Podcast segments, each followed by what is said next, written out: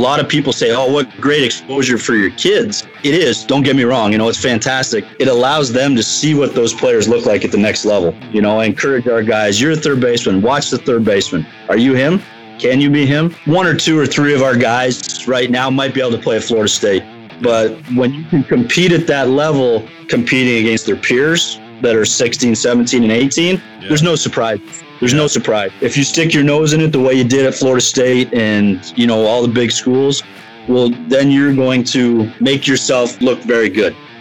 And and for my own advice, you know, trying to figure out this Skype thing and this, I need to get better. You know, I need to, as, as you will agree, she, that's really why we're on the calls to make you know, sure you can use Skype. I mean, come on, man, I got to figure this out, and so I'm going to try to get better at that and get rid of this iPhone 4 and get an iPhone 5 and. see, Even though we're on ten. I'm with you.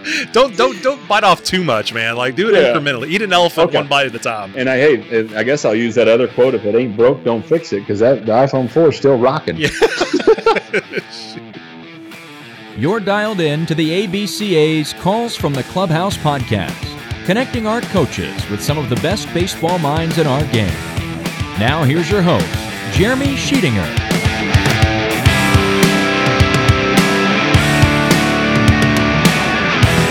Broadcasting from the ABCA National Office here in Greensboro, North Carolina. Welcome back or welcome to our Calls from the Clubhouse podcast. This is your baseball coaching source for certified audio gold and the place where you come to connect with the very best baseball minds in our game.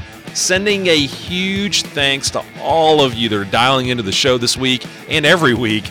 This community of lifelong learners are the reason we grab the mic, and it is truly an honor to bring these interviews to you allows all of us to really connect with these guests and digest their insight and their experiences so we all can challenge ourselves to grow as leaders, as coaches, as mentors, and stewards of the game. We appreciate each of you, so thanks for checking out the show. First, with the reminders to subscribe, review, and share. These are the keys to growing inside the podcasting world. Make sure you're subscribed to this show on your phone, your computer, your tablet, wherever you listen to the show. Also, follow the links on Twitter or on our website, and you can find us wherever podcasts are free. Leave us a review on there, five star ratings. We always appreciate those. Plus, share this show in all of the ways that you can to help spread the word about the podcast. Connect with us on social media. We're on Facebook and Twitter. Find us at ABCA 1945. You can also head over to our website, abca.org if you're looking for more information about what our baseball coaching fraternity here is all about. Also, please feel to reach out to me directly at Coach Sheets3 on Twitter or by email sheets, S H E E T S, at abca.org. I would be completely remiss if I did not throw a few shout outs to some of the terrific coaches out there dropping some dime tweets on us. First to Coach Matt Edgerly in Weymouth, Mass. He asked for some podcast recommendations, and our loyal crew stepped up to set Edger straight. Marcus Hill, the lefty from Connecticut, jumped in there as always. Love you, Marcus. Brendan Carnell from Quincy, Mass, dove in there. Jeff Drag threw his money bags in there. Appreciate that, Jeff. And my dudes at Blue Hills Baseball with the nod, plus Josh Stern from Michigan, and my brother from another mother, Scott Patterson from the Auburn Aces out in Cali, delivered the knockout punch. Love and appreciate all of you guys for that. It was a great thread going back and forth. Keep rallying the troops. We appreciate it. Much love coming your way. Huge thanks to our great friends and longtime partners over at Rawlings, and we are beyond stoked to have a group like Rawlings, who's been entrenched in the ABCA for a number of years, but they saw what was going on here with our Calls from the Clubhouse podcast, and their desire to get on board with us and help reach more coaches is off the charts. Always on the retweets. Thanks for that. And if our listeners are interested, you can check out their entire product line, the great things they're doing over on their website, rawlings.com. That's Rawlings, R A W L I N G S.com. And we hope to see you join Team Rawlings today. Into this week's show, and it takes us across the U.S. and Canadian border as we open up into the Great White North to visit with Allen Cox from the Okotoks Dawgs Academy in Alberta, Canada, and also Mike Steed from the Ontario Blue Jays right outside Toronto to find out what's going on inside two of the top Canadian baseball programs and throw a spotlight on two of our most loyal international members. We get them to both offer up some great takeaways on indoor training and how they're preparing their players for success on the diamond. So inside this show, both Allen and Mike they pull back the curtain on the Dawgs and the Blue Jays programs as we open up the state of baseball in Canada, helping educate all of us on how these two coaches are making serious efforts to give their players the best in training environments and also player experiences, all in an effort to help move them towards their dreams of playing college baseball and hopefully for an MLB club.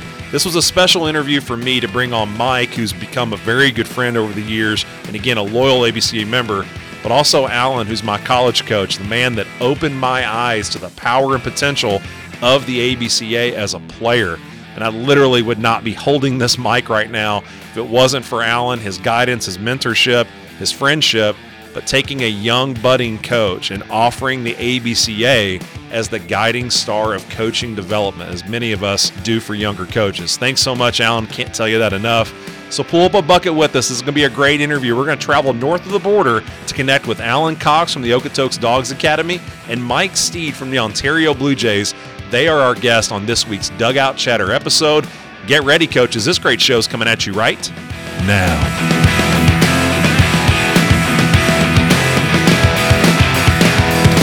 Coaches, thanks for dialing into our Calls from the Clubhouse podcast. We are going north of the border as our offices in Greensboro, North Carolina. We're going to cross internationally, friends up north into Canada to connect with a couple of longtime ABCA members and a great opportunity for us to explore what's going on up there, what's going on inside the Canadian borders in terms of baseball. How can we talk about their programs, great things they're doing, and certainly how they're impacting the game. Want to welcome in the head coach of the Ontario Blue Jays and also director of college placement for the Blue Jays, Mike Steed. Mike, thanks for jumping on the call with us. Oh, thanks for having me. Great opportunity for us. We're excited to have you. Also, want to welcome in the co-head coach of the Okotoks Dawgs Academy and also the head hitting instructor, my former college coach, Allen Cox. Allen, thanks for jumping on the call with us. No problem. Thanks for having me, Sheets. We're excited to do this. And again, a fantastic conversation. We've got a lot of good things we want to get into, hopefully packed with a lot of takeaways for our coaches paying attention. But again, where we start our shows, it's a great opportunity for us to connect with you guys. Now, you're part of our technically international group. Um, and I know, Mike, you guys bring a lot of Blue Jays coaches down for our conventions. Allen, you do the same thing with the Dawgs Academy, a, a nice flock of guys that always come to our conventions and are part of what we do and obviously get great value from their membership to the association. Mike, I want you to kick this one off. When we think about the ABCA experience over the last few years, you know, you actually had one of your coaches, Sean Travers, spoke at our Expo Theater last year, but you've been coming from a long time and you've been getting a lot out of the ABCA. Can you talk about that experience over the years, maybe how it's helped you grow as a coach? Yeah, it's, you know, it's just a fabulous event, you know, every year. And for me, I mean, 15, 16 years, with the ABCA coming into it, um, it allows me to put some faces uh, to names, uh, especially with my role with the Blue Jays.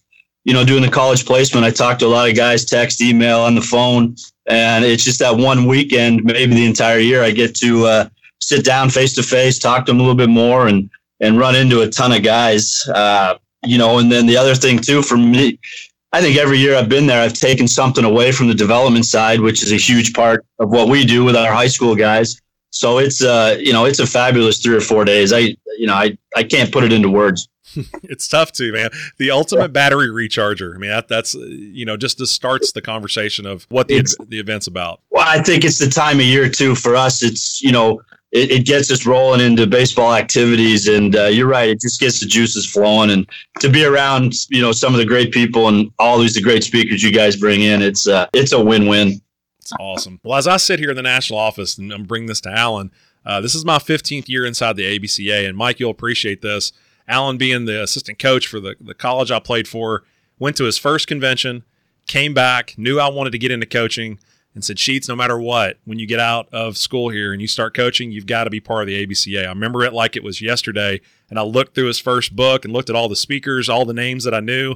So, Allen, again, this is really bringing it back to full circle here. But when you think about that first experience, when you think about all the years that you've attended, what do you gain from being part of the ABCA and certainly attending convention? Yeah, great. I remember that day telling mm-hmm. you that. And I've, I've done the same thing up here with the coaches up here. You know, we went eight deep one year down in Nashville and just having a blast in Orlando.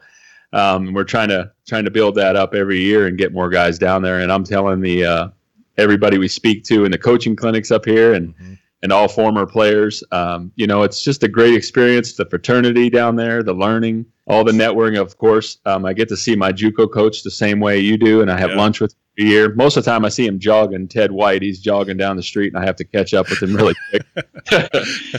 but uh, yeah, I mean, it's it's a great week for me. Um, like like Mike said, we we're indoors, we're freezing. We get to go, you know, down there, and you know, sometimes it's in some nice warm climates, and the learning molded me as a coach growing up. Um, yeah. You know, through the ranks, I didn't get to a chance to coach in front of all those Hall of Famers and be around them, but I feel like I coached with them because I learned so much from mm-hmm. those guys. And you know, we bring it back up here in January, and we're we're recharged, and we're trying all the new drills and and guys know when we get back too. They're like, "All right, what do you got?" sure.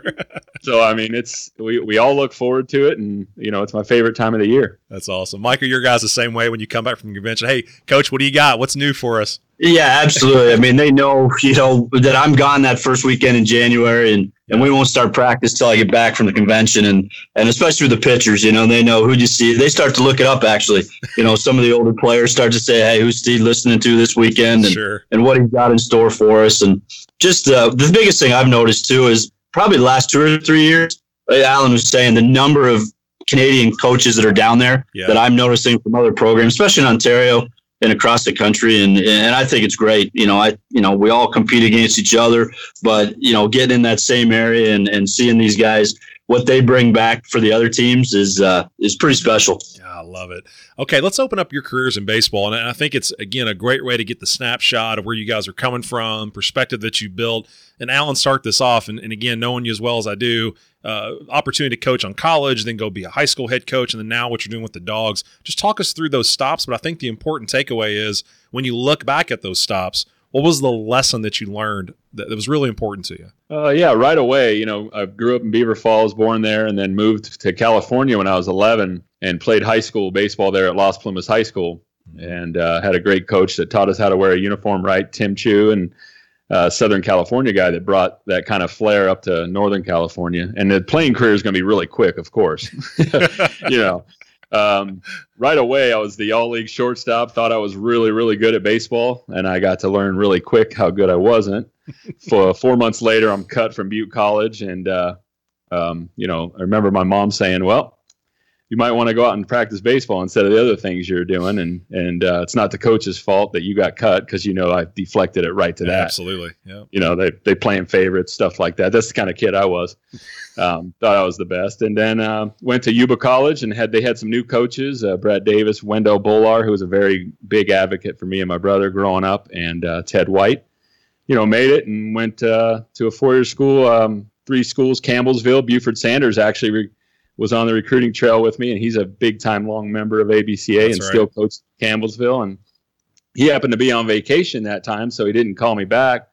So I went to Kentucky Wesleyan, uh, you know, the same alma mater as Jeremy Sheetinger there, and he uh, played for a great guy that taught me how to be a man, and his name's Denny Potts, and I owe everything to him. And then he let me coach the JV team as a senior, and that's when I started coaching. I knew when I was a sophomore in high school, my mom was reading an article to me where it said are you going to play pro ball? And I said, nope, absolutely not. I'm going to coach, uh, come back to my high school and coach soon as I'm done playing. I know I'm not that good. And um, Gladys was very upfront and, and there was no candy coating with her.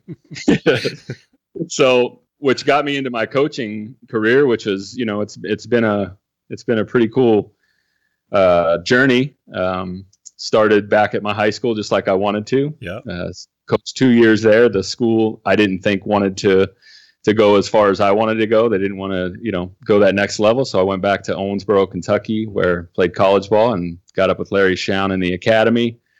Uh, did some, you know, had some really cool years there and traveled around with Joe Barth and the hit doctor and, you know, those guys around the country with Griffey and those guys. So pretty cool opportunity for me as a young coach to travel around with some big time, big time names and learn baseball and learn hitting. Sure. Um, yeah. And then, Kentucky Wesleyan job opened up. Todd Lillpop gave me a chance, and that's where I met uh, Jeremy Sheetinger. And, and not to not to burst your bubble, but someone asked me the other day, "Who's the most successful player you've ever coached?" And I said, "No doubt, Jeremy Sheetinger." And they said, "Well, you've had some major leaguers."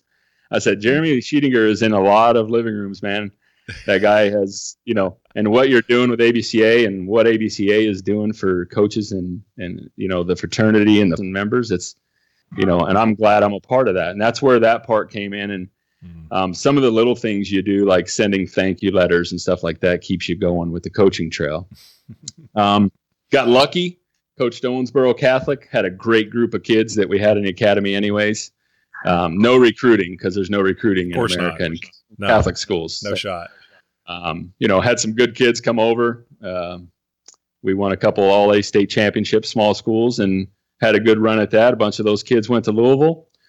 Uh, was going to go back to Kentucky Wesleyan College and and and coach again because that group was gone. I didn't want to, you, you know, you got to have the talent. Yes, no. But, uh, um, and then I had coached a kid in the summer league in in Saskatchewan up here in Canada, um, who was coaching at the Okotoks Dogs and actually played there, named Frank Ingram, and he uh, said, "You want to come be a guest coach?" And I said, "Sure." And I came up and saw what was here in Okotoks, and it blew my mind. Um, mm-hmm. You know, um, went back and 2011 they offered me a job in February. My family came up in June. Um, you know, you know how those wives and families are. They sit back and they just got to go. the funny trip was coming up to Canada and driving through all these small towns, and my wife just kind of shaking her head like, "Oh boy, what do we got into now?" uh, so you know how that is. All the oh, coaches sure. understand that one, the, the wives and how you know what saints they are uh, no money. We just picked them up and rolled out and came up here, and um, the rest is, you know, I've been here since 2011. Um, unbelievable place. You know, had some side job, did some summer jobs, and coaching some summer stuff, and traveling the academies. Post, you know, perfect game and top 96 with you, and mm-hmm. and that's about it, man. Just uh, still doing it and loving it, and you know, those thank you letters that we get from some kids every once in a while, especially in the winter, just keeps us going. How about that? That's pretty much in a nutshell. It's not that big of a of a journey of playing wise and coaching. It's been it's been a really good trip. Yeah, that's awesome. Well, first of all, thanks for the for the nod. I, I, I will fight you on uh, like Corey Wade and some guys like yeah. that, but we'll come back to that in a minute. Um, okay. Mike, go into your career in baseball. I think that's an interesting take as well. What what really brought you along the way that landed you there with the Ontario Blue Jays? Yeah, it's it, it's it's been a while. You know, my career. Uh, Guy Gallen as a player, you know, I was just kind of that soft throw and touch and feel left-hander that, uh, you know, was fortunate to have some success. I mean, at the junior college level, you know, I played at NEO A&M down in Miami, Oklahoma for uh, two guys, Rick Ritchell and Eric Iverson, who, you know, were kind of unknown, but uh, sophomore year, made it to Grand Junction, finished third in the country. Um, so kind of a big highlight for me as a player and, you know, went on to Northeastern State in Tahlequah and then uh, that's really when things started to go. I was lucky. My first uh, my first coaching job was back at NEO, um, back in Miami as a pitching coach there. Uh, you know, back in, in 93, 94. Uh, and that really got things going. And as I say today, it was it was almost a curse. you know, got in there and was able to go right to college baseball and stayed there for three or four years. Uh, you know, and from there I kind of went back and forth. I mean, Sheets, you know, you know, I ran each other a bunch of times. Sure. Um, throughout my career and whatever, but you know, after three or four years at NEO, uh, decided to go back to Toronto. Went back there and, and and hooked in with the Toronto Blue Jays and doing some of their summer camps for them and, and guys like Mark Lino and um, you know was fortunate to work with a an academy team. Things are a little different in Ontario. Back then, I ran the GTA Stars and uh, you know, was fortunate back in the late '90s. You know, going way back, I'll date myself.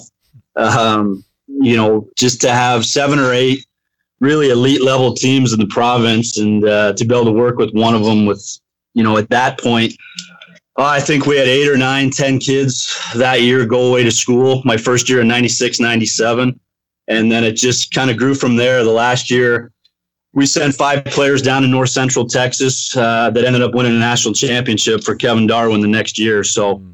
uh, you could see throughout my career baseball in our area evolving, and then uh, 2000 jumped back to uh, back to the U.S. Uh, coached in Madonna uh, for Greg Haeger. Mm-hmm. For one year before moving just 20, 30 miles down the road to Ypsilanti, where I took a um, associate head coach job at Concordia University, mm-hmm. um, which you know was a fantastic, fantastic opportunity. Small school, uh, great conference. Uh, you know, in the WHAC with the likes of Indiana Tech and Madonna.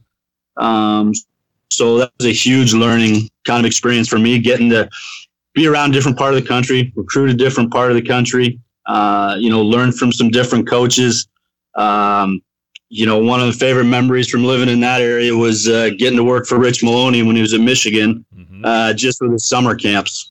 Um, so, you know, that was a huge, uh, huge stepping stone for me. And, and again, you know, getting in with, with people like that. Um, and again, I've been fortunate, you know, I've coached in different summer collegiate leagues, uh, coached in the uh, Great Lakes Collegiate League for uh, the Lake Erie Monarchs and Jim DeSanta gave me an opportunity there. And, uh, you know, again, got a chance to coach some great players. Uh, Jake Fox comes to mind. He was a U of M guy and, you know, had some time in the big leagues. Um, but one of the great experiences with Lake Erie was every other year uh, he took the team up to Alaska for the first two weeks of the season. Wow. And, uh, and it just turned out that my first year managing was the year uh, they were going to Alaska. So, uh, you know, we spent 14 days playing the Alaska League teams and just a great opportunity for our kids from the Midwest um, that were primarily, you know, the MAC and the Big Ten uh, to get up there and compete against guys from the West Coast. So,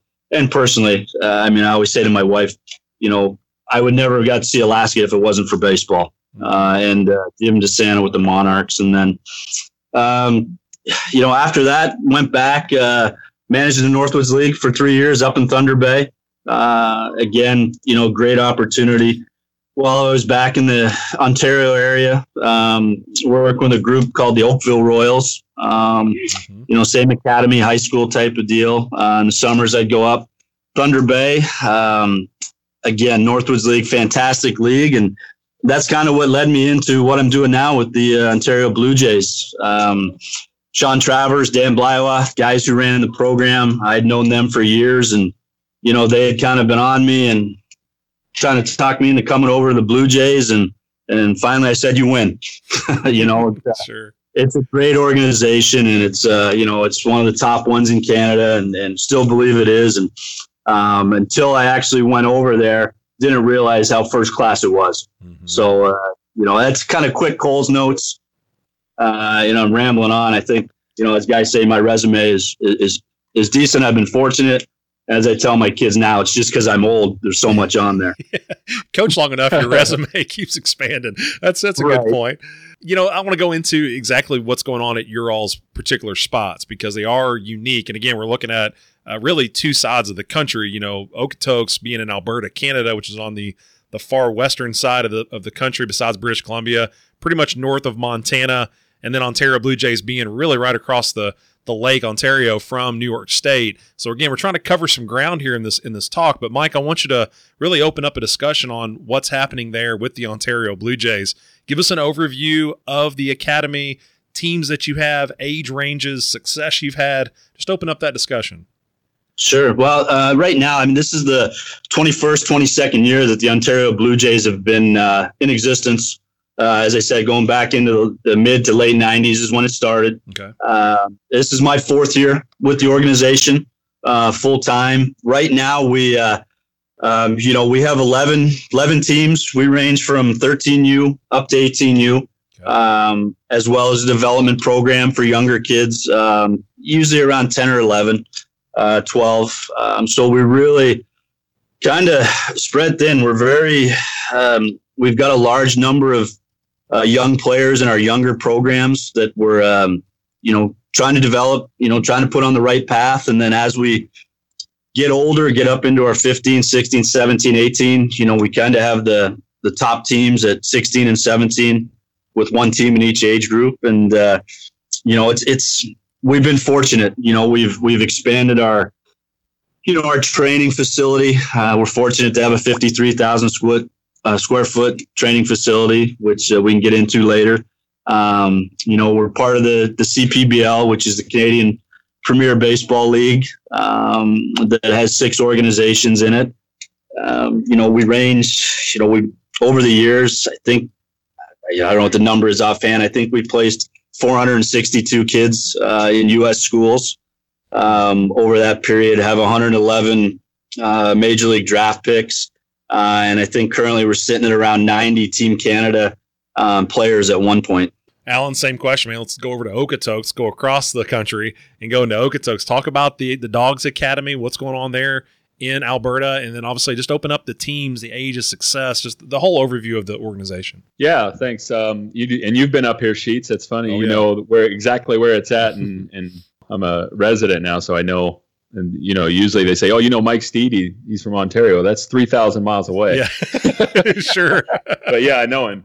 Um, but yeah, same type of thing. And we just we've been started a lot later than those guys. But with the, with the short time, you know, the it started the Dawgs travel, uh, the summer team. We also have a college summer team. We have uh, ages from 13 up to 18, and, and like I said, the college team does about 4,000 fans a night. I think we're fourth in attendance in that side. So we we've actually dabbled into that. Um, John Ircandia, the owner, started it uh, back in the day when his kids. He wanted a little more. Um, for his kids than what was going on in, in Calgary, the big city.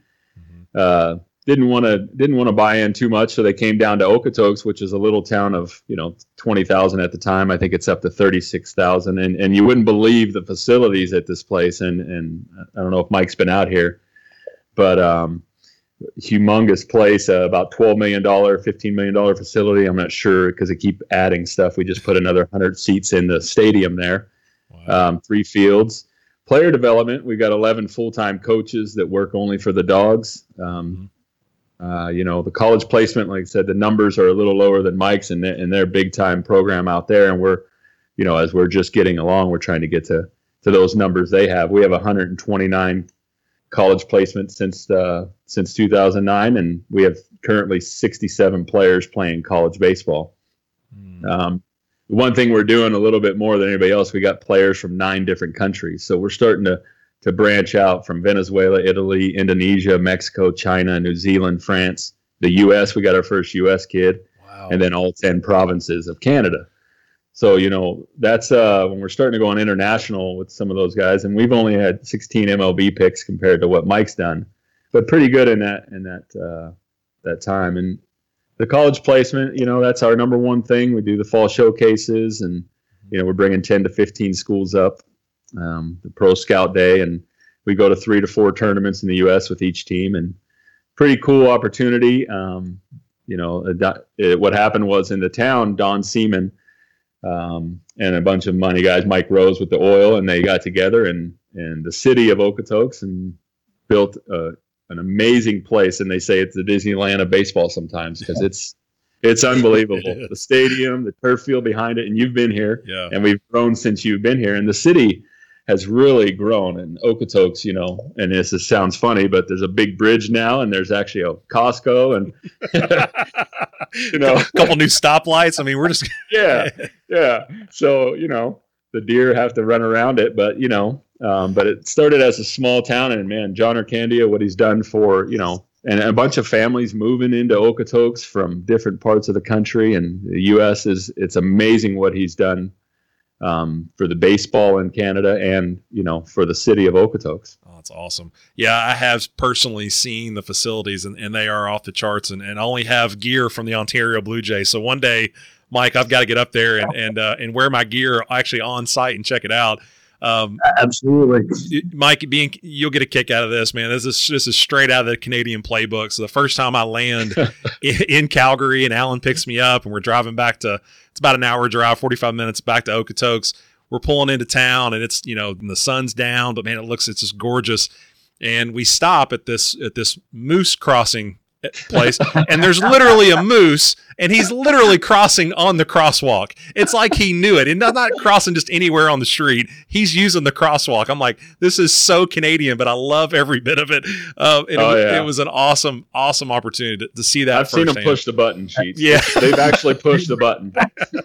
they know It's the better Yeah. Golly. Um, okay, so I want to open up this because this is a neat question. I've never really asked anybody this, and we're trying to get a little off script here. But Allen, start this one off. When you're looking at the Dawgs Academy from the outside, so this could be anyone in town, anyone uh, that you play, or just you know any program that that looks in on what you guys are doing. What's something that the academy is known for? And then I think on the other side, from the inside, from you know, so the 11 full time staffers that that really eat, drink, sleep, breathe Dawgs baseball. What's something that you need to keep working on? Yeah, you know, from the outside, you know, of course, the facilities number one. We see that in our depth of coaching. They know the resumes of these guys, and um, you know everything there. And we're going down. We're winning some big tournaments. Mm-hmm. You know, the Ohio Buckeye Elite. We won that. We won the Indy National Championship. So um, that's another thing we're known for. And then what we do in the community community is unreal. Um, mm-hmm. they're in parades. We're doing all the camps. We're reading at schools. Um, so we're very involved in the community and getting our kids out there and humble them a little bit with you know with the facilities we have. We have to find ways to to make them you know humbled and get out there and help. Mm. So that's one part on the outside. Um, inside, you know, and Mike knows this as as you start winning. You know, we used to go down to Canada or to the U.S. and they'd be like, "Oh, we're playing a Canadian team. Just throw whoever," you know. Um, now we're going, like you said, we got 11 full time staff. We're teaching them, they're coming in at 7 a.m. in the morning before school. Um, the, the work ethic is going crazy. The environment, where, you know, we got some pretty good players and they're making everybody else better. Yep. But when we're going to these U.S. tournaments, we're facing number ones now. And, uh, you know, I'm sure Mike's down there playing these colleges and they're not throwing their 10th guy anymore. Yeah. Um, that's the one thing I've noticed in house that we're doing. And we have to continue to compete you know, we, we can't just roll out the balls here. And trust me, John Ircandia, our owner, isn't allowing us to, to roll out the balls. Um, and Tyler Hollick, our new GM, is very aggressive and he's very passionate. He played in the program, went to Chandler Gilbert, um, and played with the Giants a little bit. Um, but he is passionate, and we continue to try to grow because we have to. You know, we can't just roll out the balls anymore. Like go down and and sneak up on everybody and get in the semis and then finally someone goes oh we better throw somebody. This team's pretty good. And so we're known now. You know you're going down there just like the blue jays were going and and they know exactly who we are. So we have to continue to try to try to raise that level. Um, but that's you know in a nutshell that's what we're trying to do. That's really good. Okay that's exactly where we are wanting to go with this. Mike same question. When you're looking from the outside what's something that that obj is really known for? And then on the inside when you're talking internally what are the things that you think that your group needs to keep working on? Sure. Yeah. I mean, it's very similar to what Allen said. Um, I mean, when you look at the the programs, not that we mirror ourselves, but we are very similar to what. Sure. You know, to us, speaking with people, uh, you know, outsiders, you know, number one, I think, and we take a lot of pride in it, is our player development.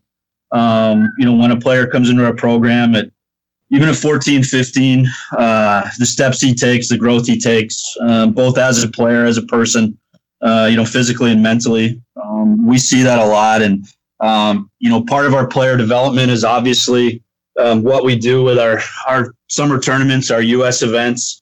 Um, you know, when we do go to the perfect game events, uh, just like this last week when we were down in Jupiter, you know, not that any pool's easy, but, um, you know, we tend to get matched up with some of the better teams in the country. And uh, that's important for us, um, you know, and, and along with, you know, our, our fall schedule. You know, we're fortunate to uh, be able to run the fall schedule that we do and play some of the the better universities and colleges in the U.S. And uh, you know, I think from the outside, you know, that's a huge advantage um, for us. Uh, people say, "Oh, it's great." They, you know, they play Florida State, they play UVA, uh, they play Pitt, they play all the TCU, all these big schools. But you know, that's actually part of our development. Um, for our players is playing at that level and, and moving forward. And then, you know, I think, you know, just at first blush, everyone sees our college placement and our record, you know, about placing kids. And, and we take a lot of pride in that um, because people see it from the outside. But they also see that we place the kids in the right situations, the right settings. Um, you know, and I think, you know, that just takes, uh, you know, a lot of time, um, which again, you know, is seen from the outside as well. Yeah. Uh, you know, inside, um, you know, looking inside, I, I, think the biggest thing for us is, um, you know, we have six or seven full time uh, coaches. Um, we have, geez, I'm going to say 15 or 20 part time volunteer, you know, guys that are the most important that take time away from their families, their jobs, sure, uh, to help with our indoor stuff. And uh, for me, uh, it's developing, you know, our coaches at the younger ages by getting them to go to the ABCA or listening to the the podcast or you know the call from the club, all that stuff. Um, I think that's one thing that we need to do. And then the other thing for me, and, and obviously Sean Travers, uh, six four club, who you mentioned earlier, uh, spoke last year. Um, you know, I think between you know Sean, myself, and and a couple of the other guys, it's just staying up to date.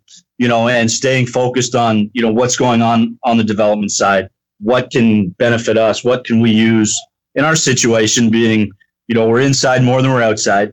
um, just being from Toronto. But uh, it's just that you know staying up to date with kind of the new teachings, the new you know philosophies, and seeing if they mesh with um, you know what we've done and what's made us successful. That makes sense. You know, it's really cool. I get to see these back and forths within our text group as we're planning and talking through ideas and the whole thing. But what I love is that you know we, that's this is the fraternity of baseball. Is we all know Mike. We, we get to see what you guys do through social media. Allen and his crew are really trying to change some culture and do some new, brand new things there for the Dawgs. And Allen asking you, hey, I do want to talk to you offline about, hey, how do we go about building this fall schedule? Because you know, I think that's such a again the beauty of baseball it's so sharing it's so open it's just a uh, again if, you, if, if you're doing it man how can we do it? And, and nobody's upset about that because it's all about helping kids and growing the game which i think is fantastic. I want to get into this because this is you know for me i was thinking as you were answering the only reason I have even a touch of knowledge about Canadian baseball is through Allen and, and, his placement up there and spending some time and really getting to understand what the, the Canada Cup is and, and mm-hmm. understanding the different provinces and the different programs that are up there. And uh, obviously what's the Wimble and, and understand what all the, the, these leagues are. But I want you to, Mike, if you could open up what Canadian baseball is from your perspective. If, if you could look across the country, where do you see the game? Where is the game at? What's the history of it? Where are we at right now? Um, I think obviously, again, I'll get back to. I've been in for a long time, you know, in the Canadian landscape, and and got to, uh, you know, be around some great people. But I, I think it's constantly evolving. You know, ever since really it's got going in the late 90s, you know, through the early 2000s and to where it is today. I, I, just think baseball in Canada is growing and some people say that it goes with the Blue Jays and their success um, in Toronto, but I, I really, you know, I, I, that's one thing I don't agree with. I think the people at Baseball Canada, um, you know, from Jason Dickson, who's our president, who you know I've had relationships with. He's an NEO guy. Um, you know, before he went to the Angels, um, you know, right down to the the provincial organizations. I think uh, the Canada Cup um, when it first started way back when is a huge deal. You know, you try to bring the best players from each province. Doesn't always happen, but uh, you know, it's evolved as well. I think our junior national program that's headed by Greg Hamilton, um, you know, is really you know a mainstay in, in the Canadian culture of of baseball, um, especially for the young kids. Um, you know, programs like Allen's, programs like um, you know, Corey Eckstein's and Doug Matheson's in BC, ranging from ABC across uh, in Quebec with Robert Fatal and, you know, Greg Braun's in the middle of the country. Um, you know, there's a lot of guys that have been involved in it for a long time. And a lot of times, you know, getting back to when we see each other, you know, the tournament 12 that the Blue Jays put on That's now, right. you know, I think has really stepped up. That's a, that's a really forefront to where baseball in Canada is going. And, I say that because of the number of college coaches that attend that event, as well as the the pro scouts um, that are up there. I, I just think it shows the the evolution and and where Canadian baseball is going. I think sometimes too, and this isn't a negative sheets either. Allen, you may disagree with me. I think sometimes a lot of Canadian baseball players are undervalued um, just because of the uh, not exposure, but the amount of times that maybe some college coaches, which we deal with you know, primarily is getting our guys to school, they just don't see them enough. Yeah. So when we can do events like T12 and and get into the perfect game events, um, I think that's where Canadian baseball is continuing to grow and to build steam as um, coaches and scouts see the value um, of the players and not to again toot our own horn, but you know the last three or four years we've been fortunate to have the Naylor brothers in our program. Decent oh, yeah. players they were both first rounders, you know, and um, you know every year we seem to have some guys drafted. It should be the same this year with the the Son Browns and the Jaden Browns and and guys like that. But uh, I, I think Canadian baseball is on the upswing. I really do. Wow, Allen, you see anything different there? See anything to add on to? Yeah, no, he, he hit it right on the head. 100% undervalued. Um, you know, when we had that group at Catholic, then yeah, most of them went to University of Louisville, mm-hmm. and I always tell our guys if if they were up here every week like they were down there, I mean, every one of our and same with Mike, all of our guys would be signed to Division One, and and they would be licking their chops at these guys, and, and that's what's so hard to getting these guys down there. And and Mike, they do a really good job of taking that trip, and at least guys get to see them, but they're not seeing them all the time. Um, and you know how it is when you you fall in love with some players when you see them a lot more than just that one showcase. Sure. So we're always fighting with that. But you know, as as a U.S. coming up and thinking we were the best at everything, um, you know, and telling everybody that too, still to this day. um, no, very undervalued, and, and Mike hit it right on the head. But you know, with the junior national team, with what those guys do over there with Greg Hamilton, and the T12 is just blown up. Um, very big time event, and you know we're calling schools going, "Hey, I'm telling you, you have to get up to this thing." Every best player in Canada, and they don't miss anyone, is at that. At you know they might miss some Ontario guys because they have thousand baseball players that are really good, but on our end, we're we're taking the best players there. They're not missing anyone, and and we're getting some you know really good contacts there, and then they're coming back to our place. Um, the one thing, you know, in our world, with hockey world up here, mm-hmm. I'm watching as the youth guys because we run all the camps through the Dawgs through all the little leagues around, which is really good, and I, I think that's one way that baseball is is starting to rise, you know, with some talent where all the local kids are starting to get some big time scholarships to some big schools. Mm-hmm. Um, the little league numbers are way up, and and like Mike said, it, wow. it could be the Blue Jays, it could be whatever it is, but numbers since I've been here went from 400 to 800 in just the local little leagues, which mm-hmm. now is big for the the sport of baseball in Canada. To me, is what I've seen in just the seven years. How about that? Well, you know, so, well, add to that because you think about you know what you guys have done. You talked about the community service that you guys do.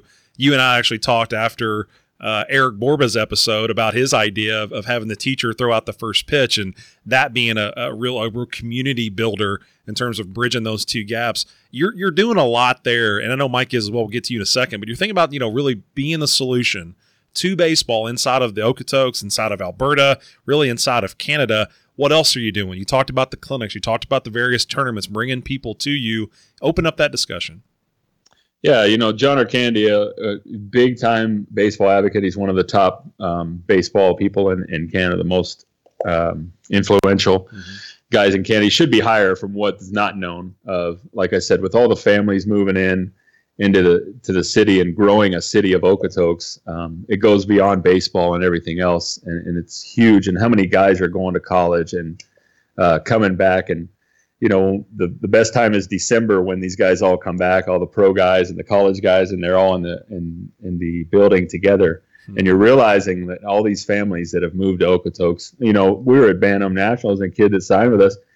I said to the family, I said, "What do you got there?" And they're like, "What are you guys doing next?" He said, that's our U-Haul. And I said, what do you mean that's your U-Haul? He's like, we're following you back to Okotoks. Picked up their whole their whole family, put it in a U-Haul, and they're living here in Okotoks. To me, that is, you know, I don't know if you can go any further than that when families are picking up in the in the town. And you know, besides baseball. Um, so some of the things we're doing there, you know, um, just the whole little league thing is blowing up. We're we're doing some clinics. You know, we're trying to get you guys up here to ABCA to come up and, and speak. So we're growing it, and we're having hundred kids, hundred coaches come to our clinics um, and listen to what some of the Dawgs coaches have to say, and we're trying to go nationwide with it. So, you know, before, besides baseball, thinking of what you know these families are doing, um, there's something really cool going on here. Mm. I love it. Yeah, Mike, just so you know, we've looped you in. Uh, if we can ever do an international Barnstormers weekend where we can hit Okotoks and we can also hit uh, Ontario. That's our right. plan, you know, to one day kind of cross that border and make that happen. If we can figure out the logistics, I think our governments need to start talking to see if we can get uh, some type of process going. Right. Mike might yeah. know some people in the government. Yeah, he can take care of that. I think I think that'd be a great idea. And like I said, I, I think just the, the the ABCA name, even in Canada, is, is growing and it's becoming bigger and bigger. And you know, anytime we get a chance to sit in on meetings or you know, do something like this. I mean, I appreciate it greatly, and, and not only for OBJ, but just you know, hopefully baseball in Ontario, and and we try to do that. Uh, you know, with OBJ and the Blue Jays, um, sure. you know, our winter development programs for the younger kids um, from outside of our organization, you know, from one two hours around the Toronto area, you know, try to bring them in one or two times a week and and allow them to train like our players train, mm-hmm. so that you know, hopefully down the road um, whether it's with us or with someone else, you know, they have the foundation and the grassroots to, you know, pursue baseball. And I think the best part about it is Allen hit it on the head. You know, our college guys, our pro guys um, are heavily involved when they're home um, with our athletes now. And it's nice to see that, you know, since I've been there, we've a lot of ex players that have kind of finished their playing careers, whether it be in college or pro ball, um, are starting to come back and give their time as coaches, mm-hmm. um, which means a lot to us. Um, and and you just kind of you see the maturation in in not their phys- their physical teachings, but just what how they've grown up. Uh, and they refer back to stories when they played for the Ontario Blue Jays and how it helped them in college. And, and now it's kind of coming back full circle. Now they're talking to a 15 or 16 year old. And, uh, you know, that's kind of a huge thing for us. Mm. Okay. Uh, you know, I want to paint the picture because we're going to talk about indoor training. And, um, you know, again, this is, this is an outsider's perspective you know the snow melts there you know june 1st it starts snowing again july 15th is that about right like kind of you got about a month i'm just joking you, yeah, yeah. but you, you, you guys deal with so much snow you're actually you're, you're part of my prayer group from like november through may just how can you mentally get through like i call allen it's like that's three straight months we've been inside and you, and you right. just again that that's a unique perspective of coaching baseball game that is meant to be played outside, but you know, that's a scenario we're in. We've got to learn how to train indoors. And so, Mike, start this off, man. When you're thinking about approaching indoor training, uh, what are some ways that, that you think you keep it creative? Uh, things that you've done uh, on the hitting side, the pitching side, the defensive speed training. What are some creative things you're doing that I think anybody that ha- you know has to go inside could, could really learn from? Sure. I, I mean, I think you know, number one, as I said before, I mean, we're very fortunate to have the facilities uh, that we do for our indoor training, you know, with the, the 53,000 square foot facility that, you know, for me personally, I mean, I have a pitching lab that's probably bigger than a lot of teams' training facilities, mm-hmm. um, you know, which is important. Our, our five bullpen mounds, you know, we've got, you know, four 70 foot cages, two more that were split in half. Um, you know, we have a full 60 yard uh, track that we can utilize as well as two weight rooms. So we're fortunate there. I think the biggest thing um, that we do is we try to simulate as much in-game pace of play, speed of the game, repetitions as possible. Okay. Um, you know, with our training, we, you know, we go, we go to Vero Beach in March, so we have basically the first second week of January until the second week of March where we're strictly indoors and we're preparing for that. So you know, we we try to get creative with our bullpens early on in our you know, our shoulder strength program where, you know, we're throwing to just, you know, hitters probably in our second or third bullpen. Um, you know, we're having live hitters stand in there in our fourth or fifth. And then, you know, we, we simulate a lot of uh, real time cage games um, to prepare for that. I know a lot of teams do that, uh, and a lot of teams do, but we can actually, you know, split our teams up into rosters, post a dugout card, you know, cage one, cage two, cage three, cage four, um, you know, and at one point we've got eight pitchers throwing simulated games um, with guys working on various situations. Whether it's cage one is you know runner first sack bunts, cage two is is you know one zero hit and runs, cage three is you know squeeze bunt. Could be anything that day. Um, you know, we try to just mimic game feel. Um, and then obviously we have a large enough space to you know, where when Sean, you know, gets the infielders going, um, it's a sight to see. Um, you know, he's one of the best, and uh, you know, you get him sitting behind that fungo man too, and uh, you know, our infielders, uh, you know, they cover just about everything. So uh, I think the facility has a lot to do with it. I gotcha. Is there anything you do that maybe if you were uh, constrained uh, let's say you know you ran out of space, or maybe you have a lot of teams in one night. Is there anything creatively that you do that you still think accentuates maybe the, the competitive side of things or the development side, but maybe that you would do a little outside the box? Uh, uh yeah, I think you know one thing, uh, especially with my pitchers, and, and as uh, fortunate to have a separate area.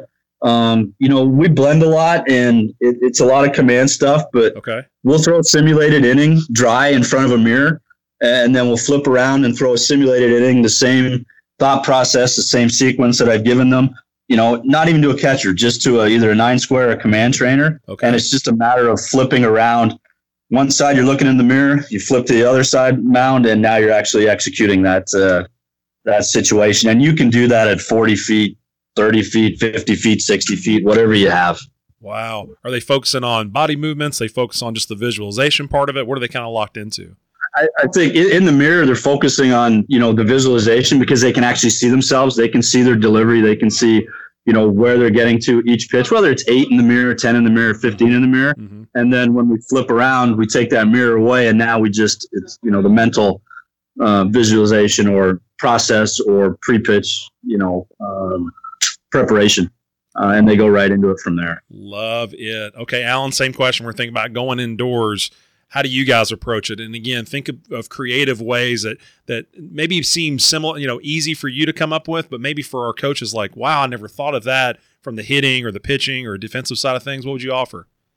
Uh, yeah, same type of thing, and and we're we're very blessed to have some pitchers that can still throw it up there at 90. So like what Mike said, we're we're facing live pitching, mm-hmm. and it's actually Lou Pote, you know, World Series ring with the Angels, and Joe Surgeon with the Marlins, and Big Jeff Duda they're throwing to our guys all the time, even when the pitchers are shut down. So we're continuously facing live and videoing it and and going on our, you know, we got the the big system where we can put them on the big TV and, and go over those things. Um, the weight room is really we start doing some different testing. You know, you're in the different phases of the weight room. Uh, Brett and Guthrow does a good job with those guys. They just started the circuit, which is six, uh, three weeks of just dominating them.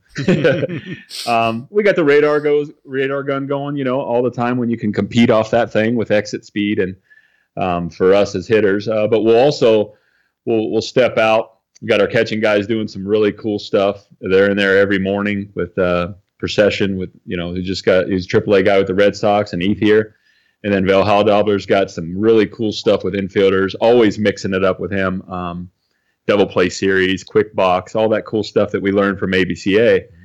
Um, but the one of the cool things, and I was I was laughing when you're saying outside the box and and giving some young coaches a pretty cool game that we do. We we started something called the Voice, and we get some coaches with chairs out there and the guy will come out of the, the locker room and take some swings and we'll turn around if we like the sound of the wood coming off the bat. That's outstanding. Oh, and it is a blast man. The kids can't wait. When are we playing the voice the winner will get a wood bat you know whatever we decide. But man and then they compete and then the kid gets to pick which coach he wants and we battle it just like you see on the voice and it is hilarious man. And it just kind of breaks it up a little bit right? Instead of the sure. normal seven hitting stations. But I, I, I thought that was one thing that we do that I was like, man, I, I'd like to video this and show some coaches and, and give that best practice. And let's go nationwide with it. You're man. you're missing a great tweet, Allen. Like we've got to get like that has to happen tonight. That's got to be out right. on social media. is outstanding. That and again, I, I know sometimes you guys are, are, It's only so much video review you can do. Um, so yeah. I know you guys are forced into some into some holes where you got to do some unique things. Now, I know both of you, and I know how you're engineered when you think about individual player development. And I know you, you take each guy very serious in terms of how can you affect this player, uh, move them forward, teach them what you can before you send them out into the world. And, and, and that really is at its core why you guys are doing what you do. Allen, start that off when you're thinking about the individual player inside the Dawgs program. How are we tracking his progress? What's kind of the the conversation between the player, the family at 14, and then how yeah. are we tracking that until he he leaves the academy? Yeah, that's a good that's a good question. We're just now into the fall just ended for us. We actually had some sun, we had some snow, and then the sun came out for some reason for two weeks. So we got to get back out there and gear it back up. But now, you know, as we're getting into it, we now we're having our individual meetings this week. We got a week full of that. Um, they're uh, sitting down with the coaches in that uncomfortable chair with by the, with them and five other coaches and, and explaining how they did mm. you know what's their goals. Um, and most of them i want to gain 15 pounds you know that's their answer. Well, well that's great. It's not going to happen son but yeah. how are we going to do this? You know hmm. what's the plan? Um, you know and they're coming in with the schools they want to go to and we're, we're crossing some off. You know you got to be honest with these kids and we're crossing some off right away. And um, and then and then what we're doing is we're going in and then they'll pick those schools and we'll we'll narrow them down and then we'll bring the parent in. Um, we're doing the ACT testing. Val Haldobler and, and Tyler Hollick take them up to the to the uh, schools there, the high school, and they do a six week course. You know, okay. we do that as part of our program, and so we're individually talking to them about you know getting this done, getting in the NC, you know, the clearinghouse and getting all that stuff signed up. Because you'd be amazed um, as Canadian schools, they don't uh, have the ACT, SAT because to go to a Canadian school, you don't need it. Hmm. That was one of the big things that Val and, and, and got going and really important for that individual growth there mm-hmm. uh, outside of baseball. Um, and then baseball part, you know, they're they're competing in a, an environment, and I'm sure Mike's dealing with the same thing. The environment creates these players. Uh, you know, sometimes we had a, a kid named Leo Lopez that showed up from Mexico, and we were teaching ground balls, and finally we just said, "Hey, do what he does, man. That guy." and now we've had some shortstops come through that are fielding like Alejo Lopez, and and you know, sometimes we step back and and let the individual be an individual. Mm. Uh, you know, sometimes we as coaches we want to especially indoors you know you get that academy kid that's a cage hitter and um, you have to create that individuality and, and we do. We're not you know we're not creating robots which is easily done in the academy sometimes. And mm-hmm. um, the individual growth is very well. They, and they're very knowledgeable about how to talk to colleges. And um, we talk about stuff like that. And, just some of that stuff that you know that we didn't get maybe growing up. And you know we're able to teach that. And there's so many different coaches that are in our program that can that have done different ways and had different trips to get there. And yeah. a lot of individual talks with the guys. And you know we, we try to get in you know try to get involved in what they're doing at school and the school calls and Tyler Hollick does a really good job of the school calling every day when they're missing classes and what they need and tutors and and so it's becoming a, a big time college type atmosphere sure um, with getting involved with the families too, like you said, and, and they're involved in it as much. They have to be, right? Because, you know, and it used to be when I was a younger coach, man, I'd be like, keep those parents out, keep them out, and we still kind of keep them out of the building. They want to be in there, and the only reason is the kids don't want them in there. Sheets, yeah, you know? I understand. those kids don't want their parents in there. It's embarrassing, and and you know, like the Cole Sturgeon story when I used to call his mom down out from right field. Cole, your mom's looking for you. And He's like, man, come on. um, and you know that's funny and but at some point they have to be involved and they have to know you know so we do some kind of talks with with the placement and all that stuff um, so you're really and you got 120 kids coming through and it's hard to get an individual but we got enough coaches that we spread it out and uh, just trying to figure out what's going on with them you know it's tough as a high school kid all the things they deal with and they're at school from they're in the they're in the building at seven, then they go to school all day, and then they're coming into practice, and and we're ready to go, and they're you know they've had a long day, so yeah. you know just figuring out what's wrong with them or you know what's good with them actually. Well, that's so, exact. That's exactly why I asked it because I know this is from both your all's perspectives. It's a holistic, it's all encompassing in terms of how you're entrenching yourself in their life. Now, you being a hitting guy, and I'm Mike, I'm asking the same thing from the pitching angle, but from the hitting perspective, Allen, how are you maybe taking a let's say just a 14 year old kid good swinger how are you really working that kid through the course of his maturation in terms of when he's ready to leave at 18 how did he get to be a ready to hit in college player yeah i think for us and i'm going to talk about it you know this year at the youth breakout thank you for that and yep. we're going to we're going to talk about the mechanics i think a lot of the mechanics that we're doing are fixing swings um, without having to say too much man just letting them fail a lot um, and competing on that exit velocity and competing against, you know, we, we let our 14, 12 year olds hit with Cesar Valero, who's going to be a first rounder, we think, or top 10, whatever the, however the draft goes. I have no idea. But, um, and Mike knows of Caesar, he's a big time player and he works, he hits with these young kids. So a lot of the mechanics and a lot of the drills, and then, you know, just talking to him, And then as they get older, um, you know, we've got some guys that just left pro ball. And that's when we start talking about, you know, cutting the plate in half and mentality. And Jordan Procyshen, who just got released, or I think he's released from the Red Sox, um, he's able to talk to these players about, okay, this is what we're looking for. As I wasn't able to do that, and it's been 300 years since I've you know swung a bat. Um, but I think we do a good job of mixing that up a little bit. Um, for the 14 year old kid, we're doing the same thing as we would with a college guy. Um, gotcha. And then when those college guys are coming back and they're hitting with those guys, and, and they do a lot of it, man. They they they they're out there swinging with guys and making adjustments and um, and we make them do a lot of research on their own too and come back with something you know what do you got what feels good you know there might be one kid that has an open stance there might be one kid that likes the toe tap um, so we're letting that 14 year old be an individual um, you know and fail a lot and, and see what he likes and i think with the measurements that are coming out all these new equipment and you know me i'm throw the ball, hit the ball. But I've got to learn some of this stuff. We were listening to Tewksbury talk the other night. He was in Calgary. And by the way, trying to lock him down for ABCA. There you go. Yeah. um, and, and, uh, but he was, he was talking about all these, um, new equipment and the Rapsodo and all these things, and and we we do some of that stuff, and they need to learn it. But at the same time, we're out there swinging, and we take a lot of swings in the academy. Yeah. You know, because we're indoors so much. And like Mike said, we're trying to make that game like as much as we can too as we get closer to going outside. But yeah, just developing them and, and letting them fail and being an individual and letting them have their, you know, before and after swing, whatever they want to do and, and not being so robotic. And but I think it's working. You know, guys are doing well. They're going down to the colleges. You know, like Mike said, some of his college players, and they're not only going down there to play. They're they're hitting three hole for Indiana. You know, yeah. when when that happens, we you know it's that same thing. We think we're doing things right. Mm. I got to follow up one more time because you you, you kind of opened a door there for me to, to walk through. Um, you know, having the individuality at 14 is that different? Because again, we go back to who you were when I knew you in in 2003, but even before that as a younger coach. Is that something that you've really matured in in terms of understanding the individual inside of each player, or has that always kind of been there? No, I think I think you mature, of course, as everything in coaching, and, and I'm no, you know, we talked about old school, and, and I always said old school. That means you're no school. You ain't learning. Yeah. And there's a it's evolving. The game is evolving, and I think uh, one of the was it the Astros guy said, you know, if you're still teaching you're hitting the same way you did five yeah. years ago, you haven't changed.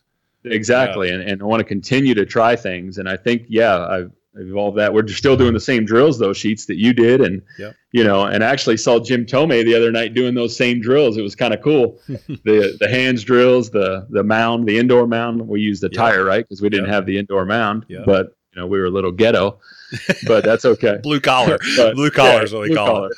We'll call yeah. it blue collar. um, you know, and, and we continue to learn. And I think with the help of these young kids that are just, you know, that are coaching with Tyler Hollick and, and Procyshen and these guys that just finished. I think that's really a part of mine that I have changed with talking about mentality and talking about pitch selection and mm. and those things because I'm you know me I'm ambush. Let's mm-hmm. Mm-hmm. let's try to hit the ball over the fence every single time we see it. We strike out, we strike out. But they've been able to to step back a little bit and you know when they're starting to face these these older older pitchers and the guys that throw 95 and and they're doing really well. So hmm. yeah. It. Thanks for opening that up. Mike, a lot to get to on this one, but we're going to go to all of it. Um, individual player development. How are you monitoring the progress of your guys once they enter your program? How are you really tracking them, uh, maybe across every front throughout the, the course of their time as a Blue Jay? Sure. I, I mean, I think you know the processes are, you know, it's it's we're not reinventing the wheel. I mean, Allen touched on it with our guys. Uh, you know, it's it's developing relationships and trusts with the families uh, you know, for us, when a player comes in at 14 and 15, um, you know, we, we take them through the college process, you know, on what they need to be doing because the recruiting aspect is, to me, gotten a little crazy with how early, you know, a lot of the schools are are on players. So, you know, educating them um, just with the off-field things, and again, I said relationships. It's it's it's getting to know our players when they're young, and I know sometimes you know, I'm the guy with the loud voice in the facility, and you know, I'm the guy that, you know, is mad scientist that's over there with the pitchers, and some of the younger kids look at me like this guy's nuts. You know, um, that's a compliment. You know, well, it is, yeah. I, know. It's, I get that. They look at me, and then I bring them in, you know, and, and they're very quiet. But I, I, think it's it's just that um,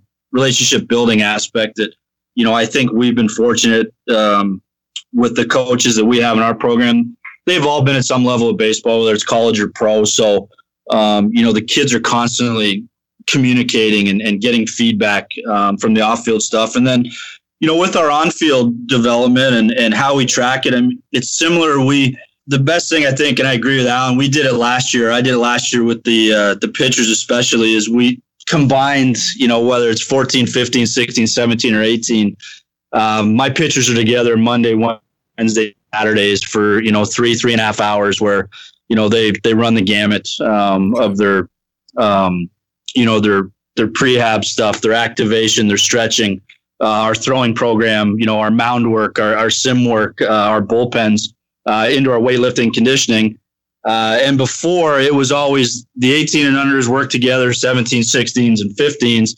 And you know, Allen's probably been doing it longer than I have with this, but we meshed the groups together and it's probably the best thing that I've seen within my coaching career mm. for the development of not only the 14 and 15s, but the 18s were so engaged and so focused, and maybe because we had a very good group last year with our 18s. Yeah. But they, I could see them taking the time to get to to know the 14s and 15s and to help them out.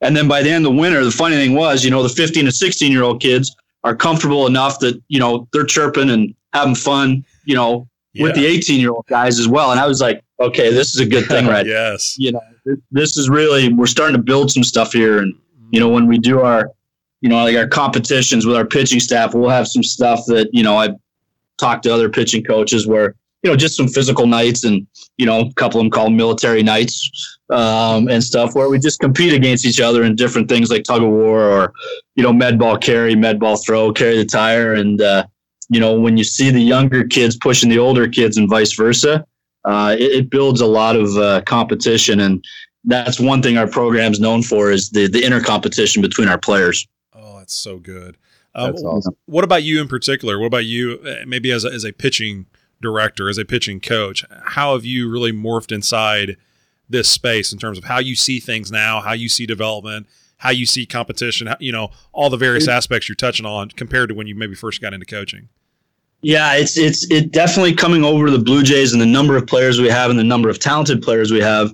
Um, you know, we run 50 to 55 pitchers through a three four hour window on those Monday, Wednesdays, and Saturdays. Mm. Uh, and you know, I tell my pitching coaches that I work with, I said, guys, it's controlled chaos. Yeah. You know, we've got guys moving around and. And you know that's one thing I take a little pride in is, is the structure and and and the pitchers you know they know I'm anal about that, mm. um, and you can just see it. You know, they first thing they do it's it, you know they go right to the board. What do we got today? you know, and then it's just kind of there with me. I again, my pitchers laugh at me because we track every pitch they throw, you know, from location to velocity to video. Um, and, and, that's kind of the progression that we see. I still have pitching charts from my first year here with the uh, Ontario Blue Jays from the fall, you know, when I just came in. I, I don't know if it's just I'm a hoarder, Sheetsy, um, but but That's I actually why we brought you on the call. This is a this is an intervention more than anything. but I keep all that and but then from a 15, 16 year old, you know, we can track his progress through all the winters and summers and and adjust his training program because although we kind of train the same way, everybody is individual and we adjust their programs due to their strength, due to where they are in their development. Um, you know, due to what, you know, we feel is the best bet talking to our strength coaches or our our medical people that you know have looked at them and assessed them and um, it's just one way i know it's paper um, but it's one way we can go back and say hey last march you were here you know three months you were here now we've kind of had a decline you know what did we change in your training program um, and and maybe we need to go back to this so uh, that's how I do it. It might be a little boring, um, you know. it, it might be that, but it but it definitely gives me the data that I need to, uh, you know, hopefully progress all these guys through the next level, especially the pitchers. Gosh, okay. I want to give both of you guys the opportunity to talk about the player experience because it is, again, I think sometimes in the States we take things for granted in terms of how we get to different tournaments and uh, the places we get to go see, and you guys absorbing so much travel costs and, and time away from family to really give these kids a first class, just upper level experience Mike, start us off with the player experience that you get as a Blue Jay, okay? The traveling that you do throughout the summer, the fall, states that you've covered. You mentioned some of it earlier, but open up the, the entire conversation on that. Uh, you know, I think it's it's you know, and like I said, Al and I are going to talk about this, and and you know, I'm open to everybody to help them do it. I, I think, I mean, our fall program is is kind of second to none, and it's it's great, and it makes us feel good when we go to to the states and the U.S. tournaments, and people ask, "How do you do that?" You know, that's such a great thing and all that. I said, "Well, one, it's because we're international and we can do that. Mm-hmm. Um, mm-hmm. play the Division One schools." Uh, but I think when I get to elaborate on it and you know talk about, you know, this year, for example, you know, we played Iowa, TCU, Creighton, uh, UVA, Georgetown, uh, Davidson, Wake Forest, we got rained out at Wake, uh, but UNC Charlotte, High Point, you know, Florida State and Florida Atlantic to go along with a bunch of other top 25 junior colleges. A lot of people say, "Oh, what great exposure for your kids," and I, it is. Don't get me wrong, you know, it's fantastic, but it allows all of our players. You know, we travel 40 guys in the fall uh, because we play so many innings. It allows them to see what those players look like at the next level You know, I encourage our guys. You're a third baseman. Watch the third baseman. Are you him? Can you be him? Um, but for me, and you know, I tell the players all the time, it's you know, one or two or three of our guys right now might be able to play at Florida State. But when you can compete at that level, when we go into Jupiter uh, or we go into a summer tournament at Perfect Game and we go back to competing against their peers that are 16, 17, and 18, Yeah. there's no surprise. There's Yeah. no surprise. That's it. And if you if you stick your nose in it the way you did at Florida State and you know all the big schools, well, then you're going to make yourself look very good. You know, the team's going to have a lot of successes. Um, so for me, the fall trip's about that. It's also about maturing quickly because we do take our guys out of school. Uh, this year they missed 15 school days, but uh, we do do two to three hours of study hall a day, whether it's on the bus or in the hotel. Uh, you know, I'm fortunate. Uh, one of my coaches, Eddie Largy, great young hitting guy, um, is also um, going to be a teacher. So he handles that. The kids are required to get information from their instructors, tracking sheets, uh, stuff to be done when they're gone. And uh, you know, knock on wood, we've had one pro, you know, one issue my four years that you know if they're not cutting it, they may not make the next trip. So Mhm. um, you know, again, getting back to that college atmosphere and and being balanced both on the academic and uh, baseball side is huge for the fall. Uh, and that just goes into our, our summer travel and our, you know, our spring trip. We go to Vero Beach in March to break up the winter for eight days, gets us outside. Yep. Um, you know, play anywhere from 10 to 12 games, uh, gives the coaching staff and the players an evaluation period of how the winter's gone. Um, you know, like Allen said, we get back, you know, third week of March. Well, we're still inside for another month, maybe. uh, you know, so we have some things to, uh, you know, some time to adjust, and it gives our players time to see through the travel. And uh, you know, our summer schedule, you know, it really varies. Um, you know, our 16s, they go on the road a lot. They're sometimes they're on the road for 25, 28 days in a row between Atlanta and excuse me, Houston. Um, this year we finished in Baton Rouge uh, with the Marucci World Series. Um, a- and, then, you know, our 17s, same deal. You know, we're in Atlanta, we're in Cincinnati. Um, so the greatest thing is when we travel, the kids, we travel as a team. So the parents don't have to drive to Cincinnati, drive to Atlanta, do whatever. When we go away, they get on the bus and, uh, you know, our coaching staff is responsible for them for the week, 10 days, 14 days, 20 days, whatever it is. So uh, that's why I think not only do they grow on the field, they grow off the field as well. That's right. Oh my gosh. Allen open that up as well. Again, you think about the player experience. If you're part of the Dawgs Academy, talk us through that. What do you guys do in the summer? We do in the fall? How many states do you get into? Open that up. Yeah, for sure. And you know, in the seven years I've been here, and the the ten years or before or whatever, that John Ircandia used to take these guys down all over the place and and go to the different states. And um, now, like I said, we've been talking to Mike. We want to do this fall trip. We don't do much in the fall. We we uh, end wait it to the summer. Um, you know, with school and everything. Like I said, we take a tutor when we do go in the fall. Uh, we try to do even Josh McKinnis and our 13 year old team they all travel in the summer and, and it's summer ended you know we don't get outside until april and it's still a little cold then. So um, by the time the fall is we're, we're going to be going full strength like i'm sure all the programs up here are doing. Um, so we're trying to shut it down just a little bit and, and guys are going two innings and, and one inning here and there to try to break that down and get, get these guys because they've had a full full go at it. Um, but yeah, you know, we we try to mix it up every year and go to different parts of the country. Um, since I've been here, we went to West Coast, and then we've went to Arizona. We've been to all the way to Indianapolis, um, that way to Florida with some of the teams. You know, we got to hit your out your way here. That's the last one we have since I've been here. Yep. So we're trying to. It's really cool for these guys to get out, like you said, and, and with our Bantam, with our younger guys, they don't. We don't do the travel with them just because the parents are going anyways, um, and we like them to have that experience and hang out with them a little bit. Um, but yeah, we're we're traveling and we're trying to to get on that travel stage that uh, the Ontario Blue Jays are on. So, Mike, if you can get us into that Marucci World Series, we'd love to join you. you know, that's Well, another well- reason we got on this call now. yeah. So you know they're they're not letting us into the big ones like you are yet yeah. yet. So Yeah. um, but yeah, even when they're 13 in our program, they're they're going to some big tournaments in Atlanta, and and you know they're traveling around, and and, and like Mike said, you get to see what the competition's like, you know, for for these guys, because you know they don't. For one, they for a while there they didn't think they were as good as the Americans, and then you go down there and they're uh, they're they're holding their own. You know, and, and except for when we were 15, we took the 15 down to Atlanta, and Kum, you know, Kumar Rocker's on there throwing 95 or whatever he was. That was a little eye opening for some of the kids that thought they were really good. sure. Get but humbled quickly. yeah, yeah. But like Mike said, you know, you're getting to see, and that's why we want to kind of do that college route too. Um, they're bigger, stronger, faster, um, but at the same time, you know, we uh, think we can compete with those guys. Yeah. Oh my gosh.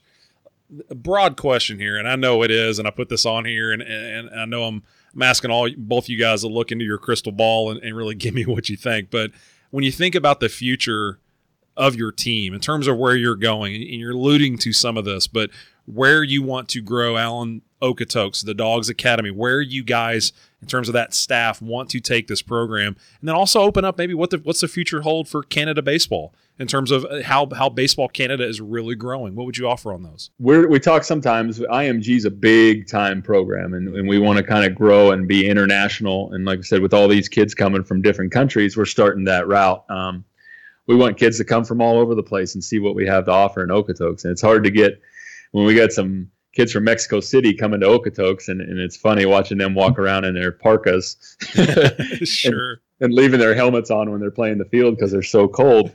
But it's a really unique situation, and, and for my kids alone, you know, Kobe and Peyton got to come to Canada and go to school um, in a different country where I've, you know, I got to go around a couple states and um, growing up, but some guys never left Kentucky, right? So it's it's really unique situation, and w- that's where we're trying to go. We're trying to go nationwide and and, and be as big as IMG and and try to keep that going. And with the college program that we have, we're able to get kids from all over the the country as well in North America, and um, so we're trying to grow that way. And then we're just trying to, you know, try to get some draft picks and, and get into these Division One schools and trying to get them to see our guys because w- when they're going to the JUCO route, and most of our guys go junior college.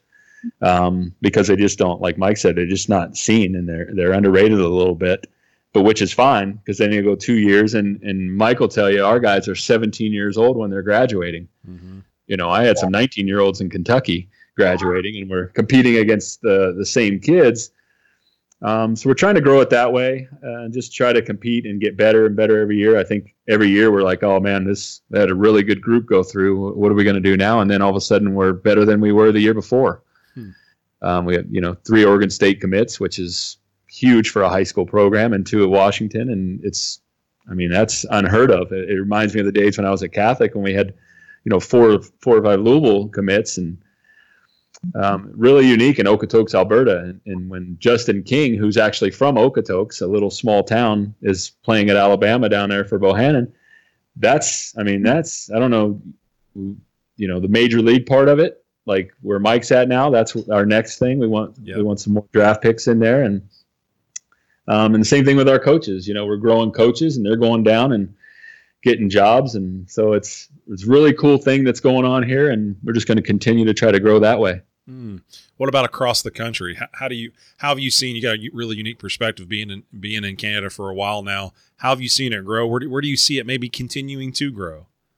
Yeah, baseball. You're talking about baseball in Yeah. specific, right? Yeah, man. It's when we go to this T12 um, event that Robbie Alomar puts on. It's unbelievable the baseball talent that's, you know, British Columbia's got five guys out there throwing 90 plus, and, and Ontario Blue Jays and the other programs in that that area are just pumping out kids, and and you know, being from both sides of the border there, um, they, I'll put them up against anybody they got down there, and it's crazy. And I think it's like Mike said, it's from all the academies popping up and the co- co- and the coaches that are that know what it takes to get to that level. Um, and, and that's the main part of it, I think. And and kids actually seeing that, man, I got a chance with this. And you wouldn't believe how many kids are quitting hockey, playing baseball year round. It, it's unbelievable. Wow. So, and then that's you know we're trying to keep them multi-sport as much as we can, but Yeah. the the vision that they see and they see these kids going down there and playing at these big schools and getting drafted and now there's you know wow okay I don't have to play hockey and grind that out and you know I can play baseball in Okotoks, Alberta, and Canada. Okay, and you know as when I first came up, I was like, oh yeah, I'm the big wig, I'm American. Yeah, you know, watch out here, move out, move out of the way, let the American teach you how to play baseball. But they're really good at baseball, and it's growing um, around the whole country. Even the small, you know, Newfoundland. Uh, one of our small provinces up here, you know, we've had a couple of kids from Newfoundland come out and they're starting on their college teams, and you know mm. maybe they'll have a draft pick. I think they've had one in, in, the history of you know, but maybe we'll have a couple more. So that's that's wow. the unique part of that when the small provinces actually have baseball and they're competing at the at the higher level now. Wow! So here I'm gonna raise my glass. Here's to uh, making baseball Canada's national pastime. Okay, we're, we're going to take over hockey. We're, we're going to hold this position. That's what we're working on. Uh, no, we love hockey guys. Obviously, we know how uh, a lot of hockey guys may, can come over to baseball and they bring a level of toughness. They bring a, a work ethic that's that's really impressive. Mike, same question, man. The future of the Ontario Blue Jays, how do you see it? But then also baseball in Canada, what do you see from there? You know, the future of the Blue Jays, uh, you talk about being a tough question or no crystal ball. Yeah. Um, you know, number one, you know, coming over here and, and, the history of the program and, and the success we've had, uh, you know, is maintaining that and growing it. Um, and, you know, and I think the the people above me, um, you know, Sean and and some of the other people that uh, you know help run our program, you know, I think we want to become complete. You know, where mm. we look to add the education aspect to it. Um, you know, as Allen was saying with the you know the school part, uh, you know, our players you know, they scatter around. They're from different schools, but if we can centralize something, I think that would be a great thing. Um, you know, for us, um, just continue to, you know, give families and players the the opportunity and all the information they need to, um, you know, to continue to pursue their goal of becoming a student athlete. Uh, you know, in the United States, we talked a lot about our fortunate about you know our pro guys and draft picks, but you know, our number one goal or my number one goal is to, you know, see see a kid in our program have that experience. Mm-hmm. You know, because I tell them all the time, playing college baseball is just that. It's an experience. You know, they're going to get so much more out of it, and you know, hopefully, we can enhance that experience for them um, while they come out of the Blue Jays and uh, and move on to whatever level of college baseball that is. Uh, the Canadian development thing, yeah. You know, Allen hit it for me. I know Allen you know, him and I have kicked it around. Mm-hmm. I would love to see more cross province events in the summer for for the academies. Okay. Uh, you know, whether you know, I don't nothing against the Canada Cup or T12, but you know, I would love to. We talked about it. Play Okotoks in a three out of five, or play Langley in a three out of five, or you know, have Langley Blaze from BC, Okotoks. Um, you know, off top of my head. I'm forgetting some in the middle of the country. ABC ourselves, you know, the Great Lakes Canadians who are in our uh, league back home, you know, hmm. have a neutral site uh, experience where, you know, some of the best players uh, can get together for three or four days again on top of T12 and the Canada Cup or, you know, the other baseball Canada events and uh, give these guys one more chance to, you know, maybe we draw some more U.S. schools up um, you know, maybe some more U.S. Uh, pro scouts. Um, just try to try to get together and do some more high profile events like that. That's so sure. Good. Count us in. Count us in, Mike. So that, I think I you know I think that's the biggest thing. I think you know when the guys get together at T12 and you know from each province, everybody's there for the right reason. The main guys, the mainstay guys, are always there. Um, so I, I, think now it's just uh, it's just putting the wheels in motion because I, I, think a lot of great things are going to happen in Canadian baseball. Mm, love it. All right, guys, last question I got for you. And Mike, I want you to start this one. When you think about, from a coaching perspective, the best advice you've been given, maybe at your core, this is the inside mantra that, that you continue to chant each day. What's the best advice you've been given? And then what other advice do you have for coaches? Anybody paying attention to this? What would you offer them? You know, I think probably the best advice was was a simple saying I was told be silent in preparation so your results are loud. Um, was fortunate enough to grow up playing, and there's a gentleman named Jim Ridley uh, who scouted for the Blue Jays and the Twins and uh, passed away uh, a little while ago. But uh, you know, he's he, when he scouted, I was coaching, and I was an associate scout for him just for a year.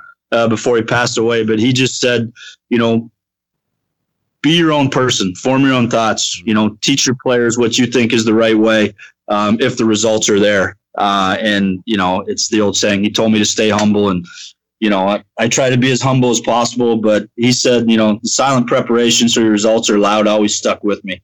Um, you know, and I think that's a saying I tell myself to this day.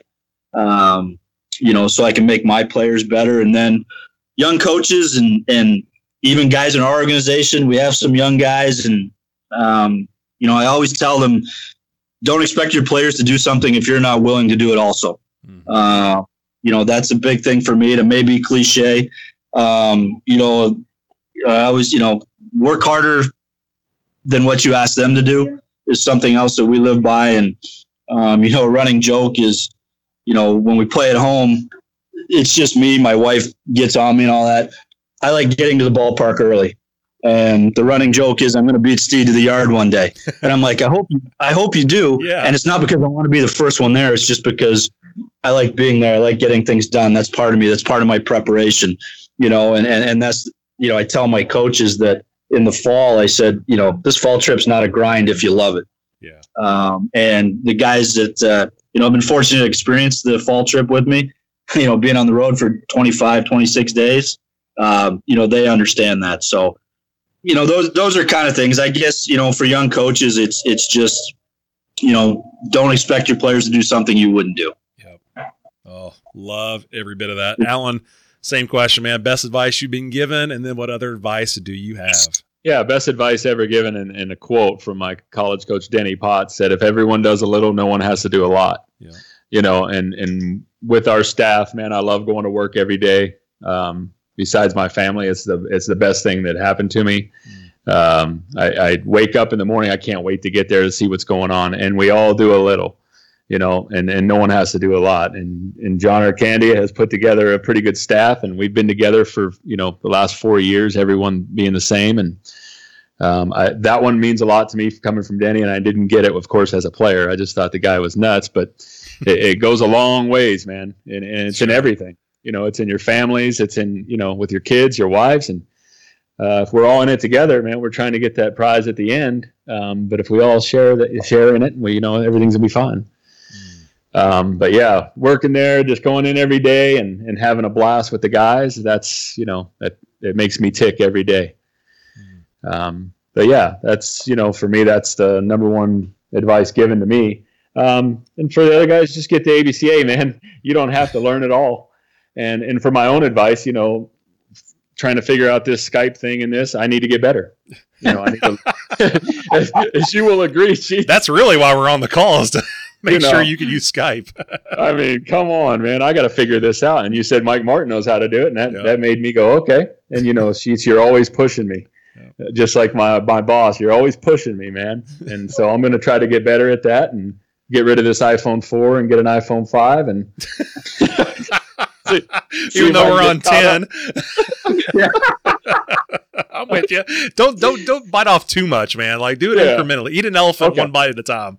Right, right. And I, hey, and I guess I'll use that other quote if it ain't broke, don't fix it. Cause that the iPhone 4 is still rocking. Yeah. Shoot. Oh.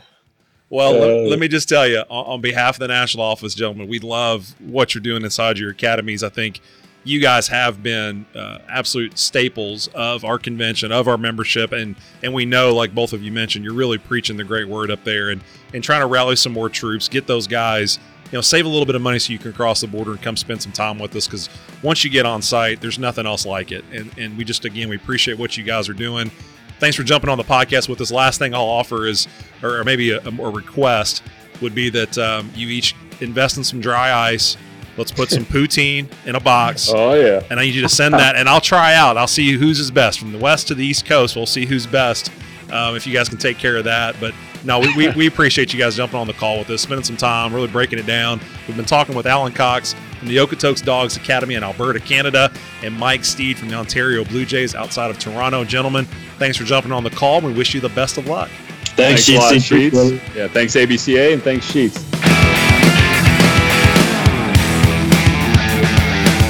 Coaches, thanks for checking out our Calls from the Clubhouse podcast and another one of our Dugout Chatter episodes. Here at the American Baseball Coaches Association, our job is to serve coaches around the world. So let us know how we can help you out.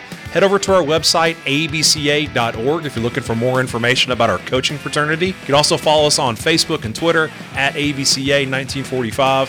If you want to reach out to me directly, do that through Twitter at Coach Sheets 3 or by email sheets, S H E E T S, at abca.org. We'd love to hear from our loyal members. We'd like to hear from some new members and continue to find ways to work together at growing the game of baseball. Huge thanks to the sponsor of our Dugout Chatter shows, our great partners over at Rawlings. If you're looking for more information about what they're doing for baseball and this coaching fraternity, head over to their website, rawlings.com. That's R A W L I N G S.com. And thanks again, guys, for your support. As always, thanks for listening in and staying dialed into our Calls from the Clubhouse podcast. Until next week, we ask you keep growing, you keep developing, you keep challenging yourself inside this game. We wish you and your club the very best, and thank you for what you're doing for the game of baseball.